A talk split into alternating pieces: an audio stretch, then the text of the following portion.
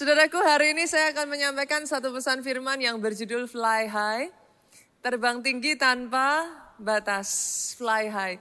Terbang tinggi tanpa batas. Sama-sama seekor burung ya.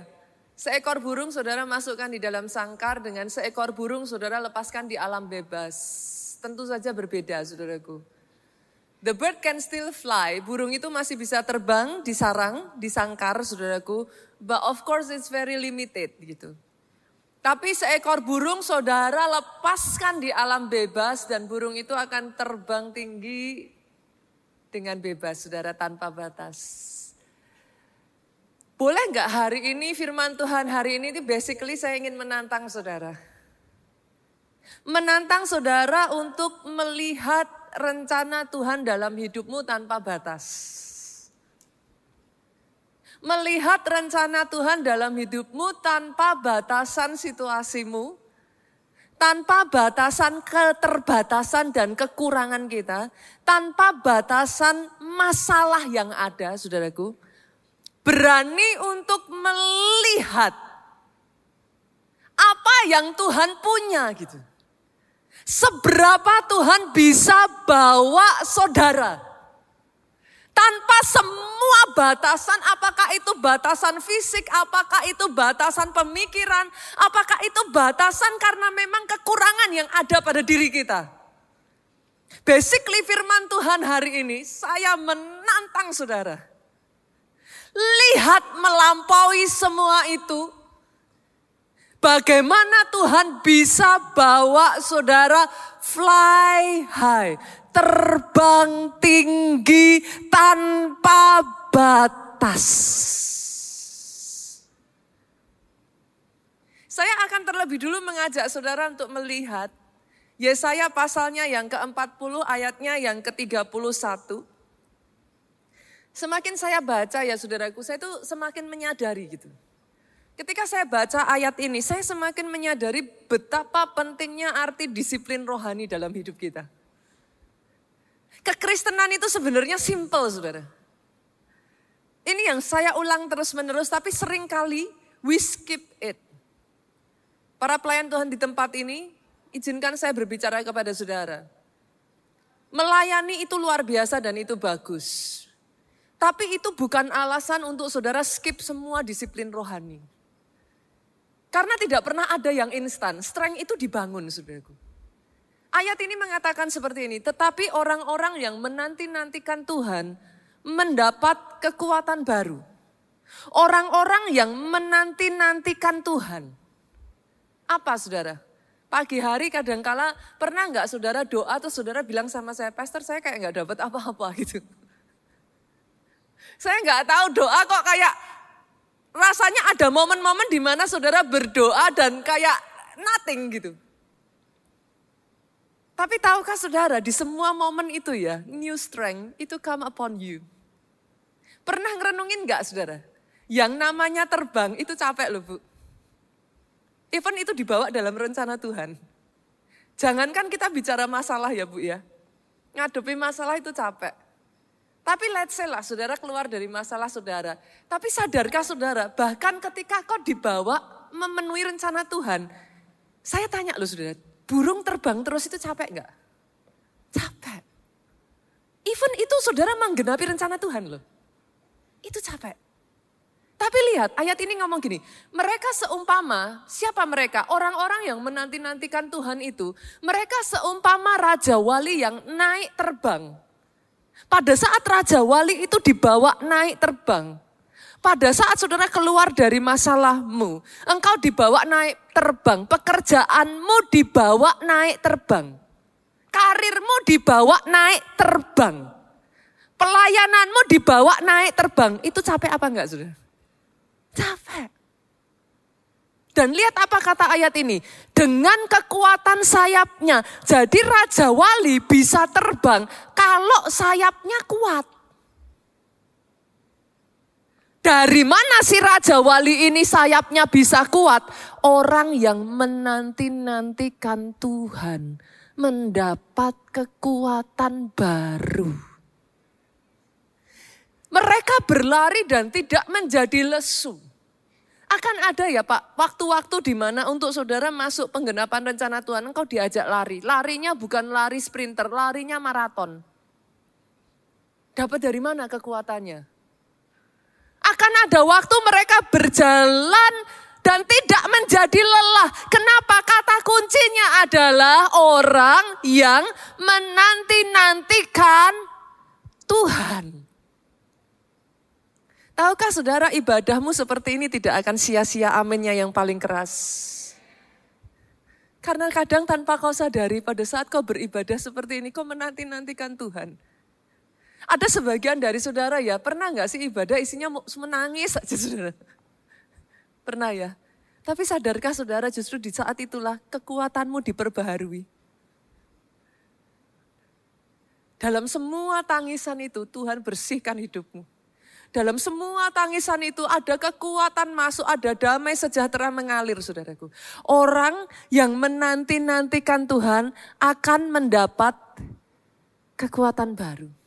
Doa saya ya saudaraku pada saat pekerjaanmu dibawa naik, pada saat pelayananmu dibawa naik, pada saat karirmu dibawa naik. Ini yang jadi doa saya. New strength comes upon you.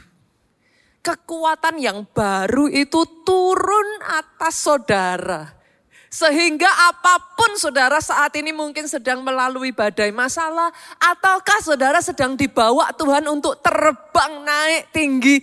New strength.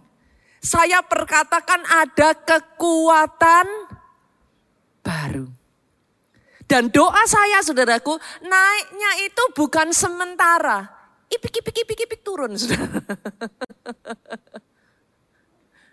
Tapi terus naik bukan turun. Ulangan 28 kita lihat. Ulangan 28 ayatnya yang ke-12 sampai 13. Tuhan akan membuka bagimu perbendaharaannya yang melimpah. Masih ingat Allah El Shaddai saudaraku? Open heaven. Yakni langit untuk memberi hujan bagi tanahmu pada masanya dan memberkati segala pekerjaanmu sehingga engkau memberi pinjaman kepada banyak bangsa tetapi engkau sendiri tidak meminta pinjaman. Bolehkah saya perkatakan di dalam kehidupan saudara, this is the new season. Ada musim yang baru datang atas hidupmu. New season di mana satu babak engkau akan masuk Berkat Tuhan is just there for you. Ada saja penyertaan Tuhan, ada saja favor Tuhan, ada saja berkat Tuhan. Tapi ayat yang ke-13 di sana mengatakan, Tuhan akan mengangkat engkau menjadi kepala bukan ekor, aminnya boleh yang paling keras. Engkau akan tetap naik dan bukan turun aminnya yang lebih keras apabila engkau mendengar perintah Tuhan Allahmu. Yang kusampaikan pada hari ini kau lakukan dengan setia. Ini kata kuncinya saudara. Kemarin berapa banyak dari saudara yang datang PWN boleh lambaikan tangan? Wow. Biarlah kasih dan setia itu kau kalungkan dalam di lehermu dan ditulis, diukir di lubuk hatimu. In the end ya saudaraku, orang yang bertahan sampai kesudahannya, yang akan masuk ke dalam kerajaan surga. Pada saat saudara beribadah seperti ini, pada saat saudara saat teduh di rumah ya saudaraku. Saudara tahu nggak yang dilatih itu muscle-muscle otot-otot kesetiaan. Kesetiaan itu bukan yang kayak sesuatu yang wow bubbling. Bu, setia sama suami apa setiap saat jatuh cinta? No. Kesetiaan itu nggak selalu kayak bubbling but you keep on being faithful. Tapi kekuatannya didapatkan pada saat engkau belajar menanti-nantikan Tuhan. Itu yang terjadi dalam kehidupan Yosafat, saudara. Coba kita lihat dalam kehidupan Yosafat, dua tawarik pasalnya yang ke-17 ayat 12, Yosafat dikatakan dalam hidupnya makin lama makin kuat. Ayat ini tuh mengingatkan saya pada ayat yang lain, saudara. Makin lama makin kuat, menjadi luar biasa kuat. Saya katakan atas hidupmu makin lama makin kuat. Bisnismu makin lama makin kuat. Menjadi luar biasa kuat. Kalau saudara ingat ayat ini kira-kira mengingatkan pada siapa saudara? Boleh kita buka kejadian? Kejadian pasalnya yang ke-26, ayatnya yang ke-13. Dan orang itu menjadi kaya, kian lama kian kaya, sehingga menjadi sangat ada paralel ya saudara. Kalau dalam kehidupan Yosafat tadi, dia menjadi kian lama kian kuat. Dalam kehidupan Isa, dia menjadi kian lama kian kaya, menjadi sangat kaya. Boleh nggak saya katakan ini atas kehidupan saudara? Pekerjaanmu kian lama akan kian kuat. Kian lama akan kian bertumbuh. Saya perkatakan atas kehidupanmu, mulai hari ini saudaraku. Izinkan saya katakan ini. Dari ujung kepalamu sampai ujung kakimu, tubuhmu kian lama kian sehat. Bertambah umurmu, bertambah sehat tubuhmu. Otakmu justru semakin tajam untuk berpikir. Bertambah usiamu seluruh bagian di dalam tubuhmu dari jantungmu, paru-parumu, levermu, ginjalmu, pencernaanmu, kakimu satu demi satu lututmu tidak menjadi goyah. Tanganmu tetap kuat.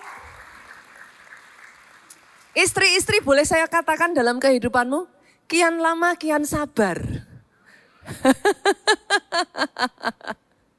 Suami-suami izinkan saya mengatakan atas kehidupanmu, kian lama kian memperhatikan dan sayang sama istri. Oh aminnya kurang keras. yuk sama-sama yuk saudaraku. Kian lama karakter Kristus semakin bertumbuh. Ada penguasaan diri, ada kasih, ada sukacita, damai sejahtera, ada kemurahan hati. Kian lama, kian kuat di dalam Tuhan. Kian lama, kian kaya di dalam semua kekayaan Tuhan. Berapa banyak dari saudara yang dalam kehidupan saudara ini yang saudara mau? Dibawa terbang tinggi. Jangan jadi orang Kristen seperti burung dalam sangkar. Because of the limitation you have. Saudara membatasi Tuhan punyanya seberapa tapi saudara hanya bisa acquire seberapa. Kenapa? Karena ada sangkarnya. Hari ini saudaraku, break free Keluar dari sangkarmu terbang tinggi tanpa batas. Aminnya yang paling keras. Boleh tepuk tangannya yang paling meriah buat Yesus Tuhan kita. Pertanyaannya sekarang, Pastor. Bagaimana cara saya bisa terbang tinggi tanpa batas? Saya hanya akan bagikan dua hal saudaraku. Gimana caranya kita bisa terbang tanpa batas? Yang pertama, untuk terbang tinggi butuh effort tinggi. Terbang tinggi butuh effort tinggi. Effort itu apa, Bu? Effort itu usaha. Effort itu perjuangan. Effort itu kerja keras effort itu bayar harga. Terbang tinggi butuh effort tinggi. Saya akan mengambil pelajaran dari seorang rasul saudaraku yang disebut dalam hidupnya sebagai the apostle of grace. Ada yang tahu siapa dia? Rasul Paulus. Dalam kitab-kitabnya saudaraku, Rasul Paulus ini membukakan pewahyuan yang begitu luar biasa tentang yang namanya grace, anugerah. Tetapi saudara, lucunya ada banyak orang berkata kepada saya, Pastor, bukankah ya sudah ada anugerah Tuhan? Kita nggak perlu kerja keras. Kan Tuhan sudah ngerjain. In a way saudara saya agree. Saya setuju. Berapa banyak yang sepakat dengan saya bahwa keselamatan bukan karena kerja kerasmu. Yang mengerti katakan amin. Dia mati di atas kayu salib. Jangan salah loh saudaraku. Pada saat engkau masih berdosa. Jadi saudara tidak perlu melakukan apa pun untuk membuat dia mati buat saudara. Bahkan ketika kau masih berdosa, Dia mati buat engkau. Dan keselamatanmu tidak didapat dari kerja keras, maafkan saya. Keselamatanmu tidak didapat dari hasil usahamu apakah kau berbuat baik ataukah engkau berbuat jahat. Yang mengerti katakan amin. Karena even since engkau berbuat jahat, engkau berdosa di hadapan Tuhan, He die for you. Tapi jangan salah saudara. Dengar ini baik-baik. Filipi 2 ayat 12. Kalau saudara baca judulnya bahkan ya, muncul di sana aja judulnya sudah apa? Kerjakan keselamatanmu. Tetaplah kerjakan keselamatanmu dengan takut dan gentar, bukan saja seperti waktu aku masih hadir, tetapi terlebih pula sekarang waktu aku tidak hadir. Rasul Paulus ngomong itu. Tetap kerjakan keselamatanmu. Wow. Maksudnya gimana Pastor? Kalau kita merenungkan ya saudara, apa yang membuat di dalam kehidupan Rasul Paulus, dia tuh berkata, aku bahkan bekerja lebih keras dari Rasul yang lain. Apa yang membuat hidupnya itu dibawa terbang tinggi, dibawa mencapai yang tidak satupun Rasul bisa capai saudara. Kita lihat boleh? Filipi yuk kita buka. Pasalnya yang ketiga kita lihat. Ayatnya yang ketujuh sampai ayatnya yang kedelapan. Ini yang dikatakan Rasul Paulus. Tetapi apa yang dahulu merupakan keuntungan bagiku, sekarang ku anggap rugi. Jujur ya saudara, mengikut Yesus ya. Berapa banyak dari saudara masih mengikut Yesus tapi juga masih memegang cara lama, hidup lama. Tapi Rasul Paulus tuh ngomong, malahan segala sesuatu gue anggap rugi karena pengenalan akan Kristus. Lebih mulia daripada semuanya oleh karena dialah, oleh karena Yesus, aku melepas semuanya itu. Rasul Paulus itu bukan hanya effort high, saudara. Dia lepas semua itu dan menganggapnya sampah supaya apa? Supaya aku memperoleh Kristus. Untuk dia memperoleh Kristus, untuk dia memperoleh kemuliaan itu ya saudara, dia lepas semua. Maafkan saya saudaraku, terbang tinggi tanpa effort tinggi hanya mimpi. Saya ulang ya saudara. Pastor kok jahat? Terbang tinggi tanpa effort tinggi hanya mimpi. Saudara boleh menemukan, saudara cari deh orang-orang berhasil di seluruh dunia ini dalam hal apa pun. Banyak faktor, tapi ada satu faktor yang akan saudara temukan dan itu sama. Mereka adalah orang-orang pekerja keras. Mereka adalah orang-orang yang mencintai pekerjaannya dan dedicated to their work. Saudara tidak akan menemukan orang-orang yang dibawa Tuhan sampai ke level-level yang atas ya saudaraku. Yang tidak punya kesamaan yang satu ini. They love their work and they do it committedly. Wholeheartedly. Mereka kerja lebih keras dari yang lain. Bahkan dalam kasus Rasul Paulus, dia bukan kerja keras saudaraku. Dia buang segalanya Dia bukan hanya bayar harga, dia bayar segalanya. At least itu yang saya lihat dalam kehidupan Pastor Obaja. Dia buang segalanya. Segalanya saudaraku, literally segalanya. Pastor, apakah itu hanya perumpamaan? Saya tuh bersyukur ya saudaraku. Di dalam keluarga kami, saya tuh melihat dari papa mertua saya, Pastor Obaja. Saya melihat dari ibu mertua saya, Ibu Obaja. Saya melihat dari papa mama saya, saudaraku. Kandung, papa mama kandung saya. Saya melihat dari suami saya, Pak Jo. Saya tuh bisa melihat semua adalah orang-orang yang kalau untuk Tuhan ya, segalanya. Pak Obaja itu saudaraku benar-benar kalau saudara pernah dengar kisah ya sampai cincin pernikahannya dikasih saudaraku. Lebih tepatnya itu bukan dikasih.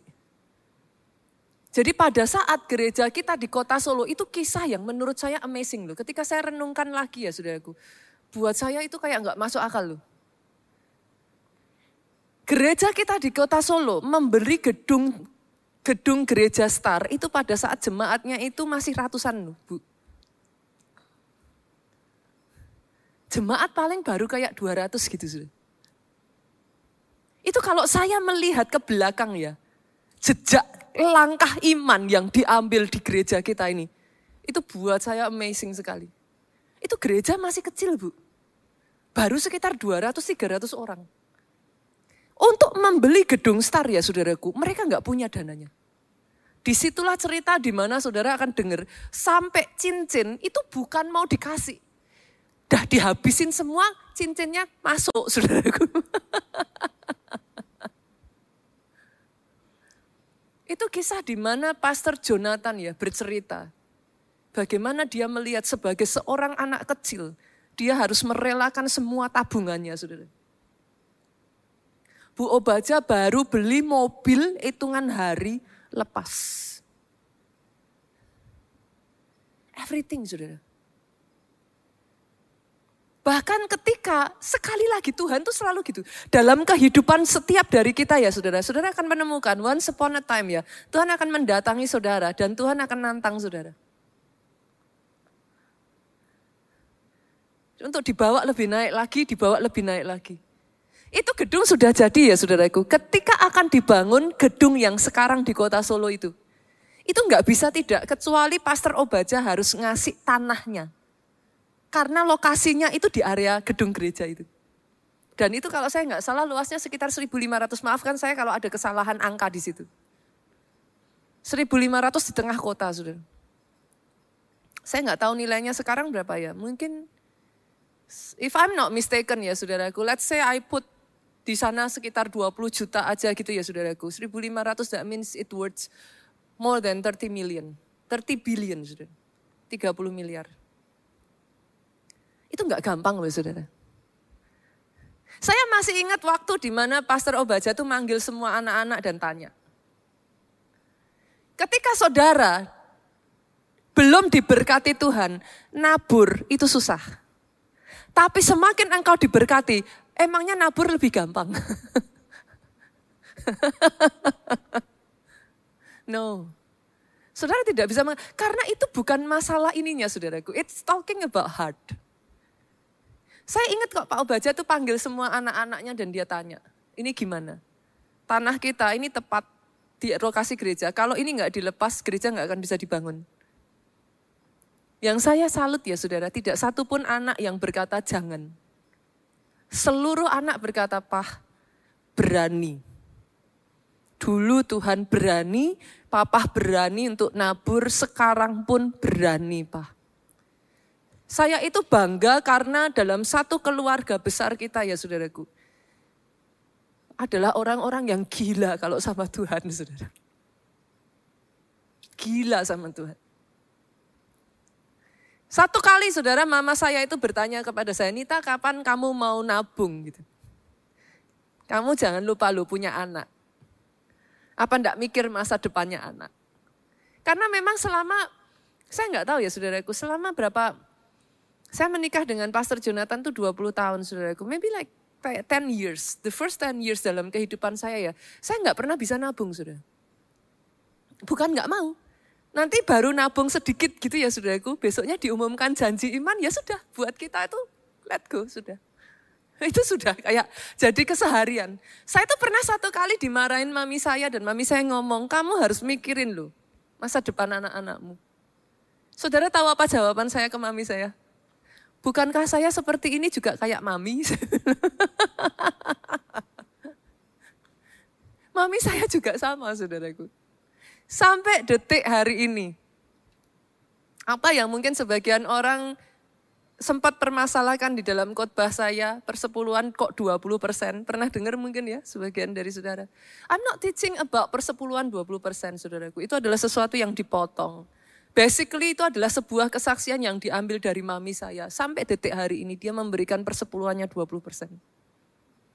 And nobody even us. Kadangkala saya sendiri ngomong sama mami saya, kenapa? Kan gak ada yang suruh. Tapi saya lahir dari keluarga yang satu demi satu ya saudara. Saya harus katakan kepada saudara. Kalau engkau mau dibawa Tuhan fly high, tanpa effortnya yang high, semua hanya mimpi. Yang mengerti aminnya yang paling keras. Aminnya yang lebih keras lagi.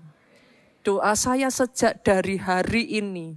Ketika kau ikut Yesus, berani buang segalanya. Ikut Yesus jangan separuh-separuh. Kata Pastor Obaja ya saudara, kalau mau ikut Yesus, setengah-setengah yang ada setengah mati. Ikut Yesus itu mati-matian saudara, jangan setengah-setengah. Karena kalau saudara setengah-setengah yang ada setengah mati saudara. Saya tuh geli ketika Pak Obaja katakan itu. Tapi doa saya ya sejak dari hari ini ya saudaraku. Ada orang-orang di tempat ini yang kau bisa tangkap rema firman hari ini. Jangan batasi dirimu dan lihat seberapa Tuhan sanggup membawa engkau dengan semua kekurangan, keterbatasan, keadaan, masalah yang ada. Izinkan dia membawa engkau fly high. Oh tepuk tangannya boleh yang paling meriah buat Yesus Tuhan kita. Kadang ya saudara tanpa kita sadari ya. Sama, bangsa Israel juga sama saudara pada saat mereka ngelawan, pernah kepikir nggak? Mereka ngelawan Yeriko itu size-nya lebih gede loh sudah. Mereka menang loh. Hitungan di atas kertas, mereka lawan Ai itu kemenangan mudah sudah. Karena sudah jelas kok, mereka ngelawan Yeriko yang jauh lebih besar aja mereka menang. Tapi kenapa lucunya ngelawan Ai bu, kalah. Kalah. Eh, di sini titiknya sudah. Pada saat melawan Yeriko, mereka sadar mereka harus mengerahkan segenap kekuatan mereka supaya menang. Mereka habis-habisan. Mereka taatnya habis-habisan, mereka perjuangannya habis-habisan, mereka lakukan semua yang mereka bisa. Tapi begitu Ai, mereka berpikir, ah Yeriko aja bisa kok. Nah, ada di sini yang seperti itu. Dulu di pekerjaanmu, engkau habis-habisan dan Tuhan bawa engkau berhasil. Tapi setelah dibawa Tuhan berhasil, Nah, kipet-kipet saudaraku. Momen di mana saudara bersantai, saudara lepaskan penjagaan saudara. Momen di mana saudara berkata, ah it's easy. Mereka tidak lagi bayar harganya sama, bahkan ketaatannya saudaraku mereka justru berbuat dosa. Kalah. Mereka dipermalukan. Hari ini doa saya ya, ada orang-orang yang pada awal mula pekerjaan dan usahamu, engkau berani bayar harga. Tapi ketika dibawa Tuhan makin tinggi, bayar hargamu tambah sungguh-sungguh luar biasa lagi. Ada orang-orang di tempat ini ya, bukan dibawa naik, engkau kendorkan, gasnya dikendorkan. Tapi ketika firman Tuhan ini diberitakan ada yang berani setelah dibawa naik terbangnya lebih lagi, bayar harganya lebih lagi, perjuangannya lebih lagi, kerja kerasnya lebih lagi. Di momen itu saudara akan lihat seperti Raja Wali naik terbang dengan kekuatan sayapnya. Pastor, kalau di momen-momen itu saya tidak kuat lagi gimana Pastor? Orang yang menanti-nantikan Tuhan dia akan dapat kekuatan baru. Di momen Tuhan bawa engkau terbang tinggi, jangan lupakan satu hal ini. Saat teduh itu harus jadi momen prioritas utama dalam hidupmu. Every single day. Mau dapat, mau nggak dapat, mau nangis, mau nggak nangis, mau ngerasa merinding, nggak ngerasa apa pun. Every single day bertekun. Dari situ sayapmu dilatih kepaan sayapmu akan dilatih. Ketika dibawa semakin tinggi, kau tidak akan lelah. Terus naik bukan turun. Jadi kepala bukan ekor. Jadi, jadi, jadi. Jadi atas kehidupan saudara tepuk tangannya boleh yang paling meriah buat Yesus Tuhan kita. Yang kedua saudaraku. Yang kedua, bagaimana kita bisa dibawa terbang tinggi? Harus tahu momentum yang tepat saudara. Saudara nggak bisa melewatkan momentum untuk terbang. Pesawat, saudaraku, dia butuh power yang besar untuk dia terbang. Yes. Kalau powernya nggak kuat ya nggak bisa terbang saudara. Sederhana kok. Dalam hidup itu ya saudara. Hidup kita itu perjuangan itu aja. Intinya gitu saudara. Dari A kita mau mencapai garis finish Z. Sesederhana itu aja. Itu hidup. Tapi pernah ngerasa nggak? Gaya gravitasi yang narik turunnya itu kenceng. Sama, pesawat juga sama. Untuk terbang jangan naif. Saya katakan berkali-kali orang Kristen jangan naif. It's only normal kalau saudara mau terbang ada yang mau jegal. Ada yang mau menghambat, itu normal. Ada masalah. Tiba-tiba difonis dokter A, B, C, D, E. Tiba-tiba yang terjadi semuanya akan daya gravitasi yang akan menarik saudara turun. Butuh power. Harus diisi rohnya. Butuh power, pastor. Kalau saya sudah tapi saya nggak lihat apa-apa, terus kencengin aja powernya. Terus kencengin. Perhatikan nggak saudara, pesawat kalau sudah mau terbang, saudara kalau di dalam saudara akan dengar suara, hmm, dengar nggak saudara? Nah, kenapa? Dia mengerahkan kekuatannya. Saudara kalau mau dibawa Tuhan terbang tinggi, itu kayak gitu. Begitu engkau nggak kuat, turun lagi itu. Nggak akan naik. Hidup itu sesederhana itu. Sehingga pada saat saudara mengalami masalah, tantangan, jangan kecewa sama Tuhan satu titik itu. Jangan mundur. Ngadepi tantangan engkau sadar ini momennya engkau terbang tinggi. Tahu tanda-tandanya saudara. Pesawat kalau terbang tinggi itu enggak gini. Itu enggak saudara enggak ada. Setiap kali pesawat mau lepas landas, saudara akan dengar suaranya tuh kayak berguru. Hmm, itu suaranya akan naik. Kenapa? Dibutuhkan power paling besar di situ supaya dia bisa naik. Tapi nggak cukup hanya power, saudara. You have to know the moment, the time, timingnya. Harus tahu timingnya. Gimana ngomongnya ya saudara? Petani kalau mau nuai masih hijau udah dipangkas pak. Gagal panen. Tapi kalau terlambat busuk. Dalam hidupmu juga sama. Ada orang-orang di tempat ini, momen-momen ke depan ini ya, Tuhan mau bawa engkau naik terbang tinggi. Tapi denger ini saudaraku, harus tahu momennya.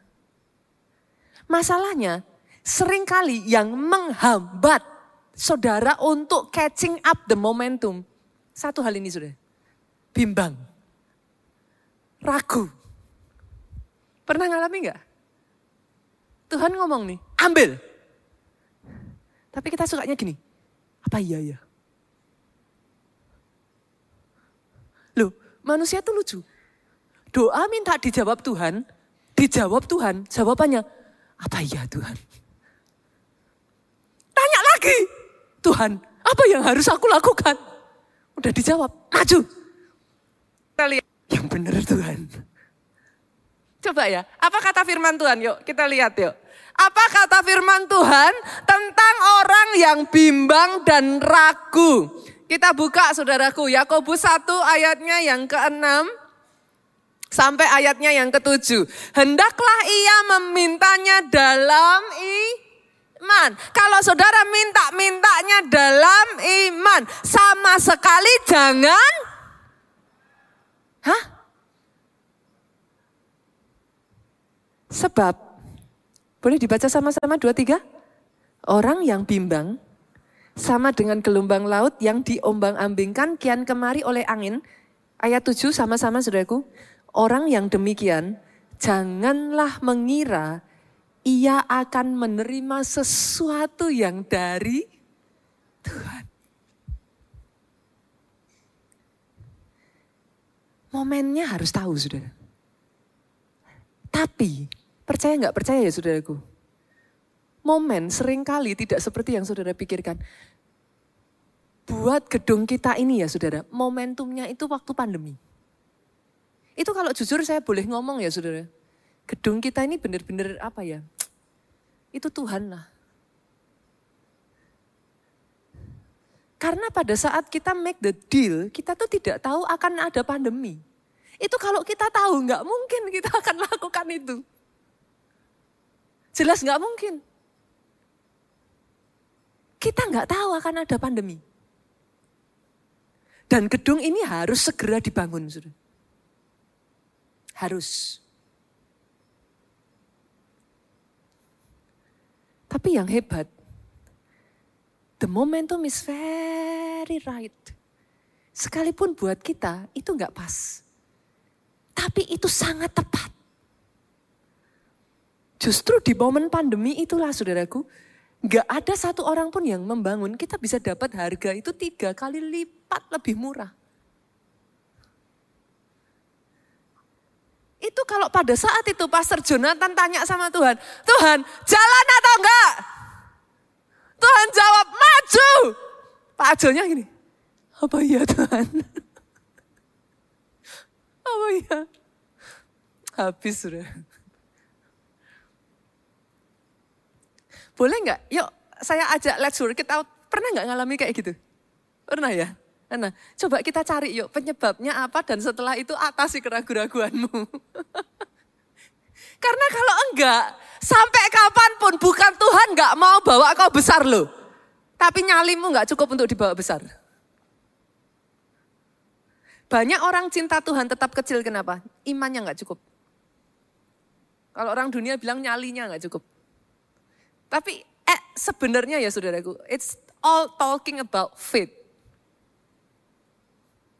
Itu bicaranya semua tentang iman kok. Nyalinya nggak cukup, imannya nggak cukup. Bukan Tuhan nggak mau bawa lo. Dalam setiap kehidupan itu ya sudah, orang-orang tuh akan dikasih kesempatan sama Tuhan. Tak, tak. Tapi pada saat kesempatan itu datang, imanmu ini, nyalimu ini, biasanya yang kena dibimbang dan ragu. Habis itu prolong, kesempatan lewat, bye-bye. Hilang. Nggak bisa. Saudara ngulang lagi, itu momennya sudah nggak ada di situ. Hilang. Saya tuh pernah ngalami itu sudah dalam kehidupan saya dan saya tahu I miss the moment. Hilang, sudah hilang begitu aja. Kadangkala Tuhan izinkan itu terulang, kadangkala hilang ya sudah hilang sudah. Pertanyaannya sekarang, Pastor, terus gimana caranya supaya aku tuh nggak ragu-ragu kayak gitu? Apa? Apa penyebabnya kok aku itu bisa ragu-ragu? Yang pertama saudara. Yang pertama kita belajar tiga hal ya saudaraku. Yang pertama apa yang menyebabkan orang jadi ragu-ragu? Terlalu banyak pertimbangan. Terlalu banyak pertimbangan. Pastor maksudnya gimana? Kalau Tuhan suruh saya nggak harus mempertimbangkan. Bukan loh saudara. Pertimbangan itu baik, harus aja, nggak boleh ngawur. Tapi dalam dosis yang tepat. Karena kalau terlalu banyak pertimbangan, lihat. Ada satu firman Tuhan yang cantik sekali. Saya senang sekali baca ayat ini sudah. Pengkhotbah 11 ayat 4. Buat orang yang sering ragu-ragu dan bimbang, ayat ini tepat sekali. Siapa senantiasa memperhatikan angin tidak akan menabur. Dan siapa senantiasa melihat awan tidak akan menuai. Saya bacakan dalam terjemahan Indonesia sehari-hari ya untuk memudahkan saudara. Siapa menunggu sampai angin dan cuaca sempurna tidak akan menanam dan tidak pula memetik hasilnya. Saya senang sekali baca ayat ini saudara. Siapa yang menunggu semuanya sampai sempurna tidak akan pernah engkau menanam apalagi menuai. Berapa banyak yang mau dipakai Tuhan jawabannya gini, Pastor, tapi saya nggak pandai ngomong. Pastor, tapi saya nggak punya waktu. Pastor, tapi saya orangnya takut kalau disuruh berdiri di atas mimbar. Pastor. Halo, kalau engkau menunggu semuanya sempurna, engkau tidak akan menanam dan engkau tidak akan menuai. Yang mengerti aminnya yang paling keras. Berapa banyak usahanya mau diperbesar sama Tuhan. Tuhan, tapi aku tidak siap. Tuhan, pegawaiku nggak cukup. Tuhan, tapi aku nggak punya knowledge-nya. Tuhan, modalnya nggak cukup. Tuhan, dukungannya belum cukup.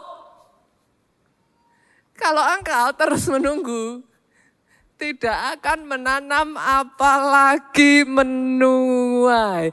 Doa saya sejak dari hari ini ada orang-orang yang imannya dikuatkan. Don't miss. Jangan engkau melewatkan momentum. Yang kedua, saudaraku, yang kedua, apa yang membuat orang akhirnya bimbang terus? Pernah mengalami kegagalan. Pernah mengalami kegagalan, akhirnya saudara trauma, dan itu membuat saudara tidak berani untuk maju. Saya tanya boleh nggak, berapa banyak di sini yang punya anak-anak kecil boleh lambaikan tangan? Anak-anak yang di bawah lima tahun? Oke, okay? Oke, saudaraku. Saya tanya saudaraku, ada enggak bayi yang lahir sampai di usia tertentu langsung bisa jalan? Don't be too hard on yourself ya. Jangan terlalu keras pada dirimu sendiri. Saya tanya untuk seorang bayi ini sampai akhirnya bisa berjalan berapa kali dia jatuh. Tidak terhitung saudara. Maafkan saya Pak, tapi hari ini saya harus ngomong, kegagalan itu journey menuju keberhasilan. Kalau bayi itu jatuh, terus dia bilang, Mama nggak mau jalan. Seumur hidup saudara gendong. Jatuh dua kali, jatuh tiga kali bilang, tuh kan jatuh lagi. Berapa banyak di antara saudara tertawa, tapi itu yang saudara katakan kepada Tuhanmu. Tuh kan, jatuh lagi, gagal lagi. Tapi kalau hari ini saudara bisa menangkap kegagalan adalah proses menuju keberhasilan, engkau tidak akan takut untuk gagal. Jatuh terus kenapa? Bangun. Yang mengerti katakan amin. Kita sering mendapat didikan ya saudaraku kan zaman dulu yang namanya kalau jatuh kakinya terantuk kan kalau zaman dulu ya sudah oh nakal mm, gitu kan saudaraku. Tapi zaman sekarang kita dididik apa? Oh nggak apa-apa, kuat, bangkit lagi, jalan lagi. Senggol kiri kananmu. Sama seperti kau katakan itu ke anakmu, katakan itu pada dirimu sendiri. Gak apa-apa. Bangun lagi jalan lagi. Jangan takut untuk gagal. Yang mengerti aminnya yang paling keras. Aminnya yang lebih keras lagi. yang terakhir saudaraku, yang terakhir. Ini sesuatu yang memang kadang susah ya saudara. Mendengar perkataan orang lain yang tidak menangkap visi yang Tuhan berikan kepada kita. Setiap orang dalam kehidupannya Tuhan itu akan kasih visi yang berbeda-beda. Pertimbangan dari orang lain itu penting. Tapi yang pertama saudara harus tahu rema Tuhan buat saudara terlebih dulu. Saya itu menyadari saudara dalam kehidupan gereja ini ya kalau bukan kita tidak mau mendengarkan orang lain, enggak. Tapi saya tuh pernah menyesal saudaraku. Karena saya mendengarkan perkataan orang. Apa yang sudah Tuhan berikan atas gereja kita itu kayak hilang.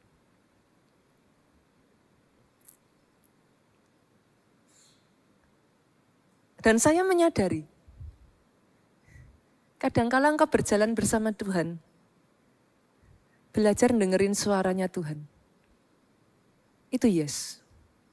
Satu kali saudaraku kemarin pada saat kami pergi ke Amerika, anak saya ikut di, saya pernah ceritakan ini. Sekolah minggu saudaraku yang ada di gereja itu. Kami mengisi di sana, kami khotbah di sana, anak-anak ikut sekolah minggu, Jen khususnya saudara. Dan di sana, Jen mendapat satu pelajaran yang luar biasa sekali. Dia cerita, Mami, Mami, I love the kids impact, kata dia. Kenapa? Saya tanya. Today I learn about faith. Oh ya, saya bilang. Jen belajar tentang iman. Seperti apa iman? Kakak gurunya ngajak mainan saudaraku. Jadi anak-anak yang lain itu disuruh rame. Rame sekali. Mereka tuh dilombakan berpasangan gitu. Satu anak dengan satu anak, satu anak dengan satu anak. Yang lain anak-anaknya suruh teriak-teriak, suruh rame, suruh ribut gitu saudara. Dan masing-masing harus mengenali suara dari pasangannya. Matanya anak ini ditutup mereka di, dibukakan untuk melihat itu loh. Tujuannya sampai situ ya, garis finishnya ya. Matanya habis itu ditutup, ditutup mereka diputar sudah. Mereka hanya boleh mendengar suara dari pasangan mereka di game itu untuk sampai ke tempat tujuan. Dan Jen cerita sama saya, mami, mami, apparently it's not that easy. So many distraction, kata dia. Sangat banyak penghalang. Aku tuh nggak tahu mau dengar suara yang mana. Karena temanku yang lain ya juga suaranya ngomong sini, sini, sini, sini. Left, left, right, right. Aku tuh harus bener-bener telinga aku tuh harus bener-bener dengerin suara temen pasanganku ini. Terus saya tanya, Jen kamu berhasil nggak nyampe? Yes, I did it, mommy. How do you do it? I close my ears from others voice, kata dia. Saya tutup telinga saya dari semua suara yang lain, dia bilang, dia benar-benar berjuang konsentrasi dengar suara temannya ini, saudaraku. Dan dia ikuti. Dalam kehidupan, kau harus lakukan itu dengan Tuhanmu. Terus saya tanya, Jen, berarti apa yang kau pelajari dari iman? although you do not see, you need to trust God. Dia belajar saudaraku. Berapa banyak sering kali kita tidak mencapai tujuan karena telinga kita ini saudaraku. Penuh dengan distraction. Saudara tidak bisa membedakan mana suara yang harus saudara dengar dan suara yang tidak boleh saudara dengar. Sekalipun terdengar seolah-olah itu baik. Kalau suara iblis ya jelas-jelas saudara gampang bedainnya. Tapi ada suara-suara itu yang terdengarnya baik. Udah jangan, gak usah. Kamu ngapain? Nanti gak, ini loh capek, udah gak usah aneh-aneh. Tapi mungkin bukan itu yang Tuhan mau. Tuhan maunya maju terus. Aduh tapi berat Tuhan. Gak apa-apa. Aku bersama dengan engkau. Aku udah gak kuat lagi Tuhan. Akan ada suara yang ngomong, udah gak kuat kok dipaksa. Istirahat. Cukup. Gak usah dipaksain. Tapi ada suara berkata, maju terus. Sedikit lagi. Aku akan ada bersama dengan engkau. Aku tidak akan melepaskan engkau. Kadang suaranya itu begitu kecil saudara. Engkau harus konsentrasi, kau harus tutup telingamu dari suara-suara yang lain. Engkau harus benar-benar mendengarkan suara itu dengan sungguh-sungguh. Karena kadang kala suara itu tertumpuk dengan banyak hal, saudaraku. Tapi ketika kau belajar, rely on his voice. Sama seperti anak saya, sampai titik tertentu dia bersorak-sorai dan dia berkata, I did it, mommy. I enter the finish line.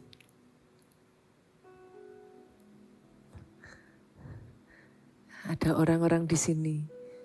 Engkau menyelesaikan pertandinganmu. Finish well. Finish strong. Bangkit berdiri jemaat Tuhan.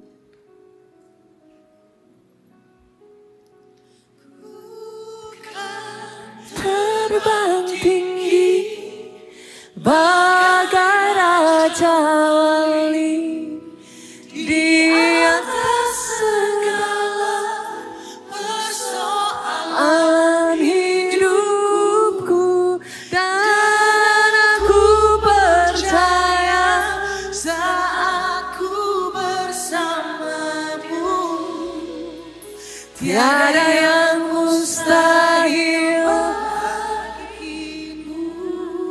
Bolehkah saya katakan ini saudaraku? Pada saat Daud hendak membawa tabut perjanjian itu, dia gagal loh. Dan Alkitab mencatat itu membuat Daud takut. Kenapa? Karena ada nyawa melayang, saudaraku, usah mati. Daud takut.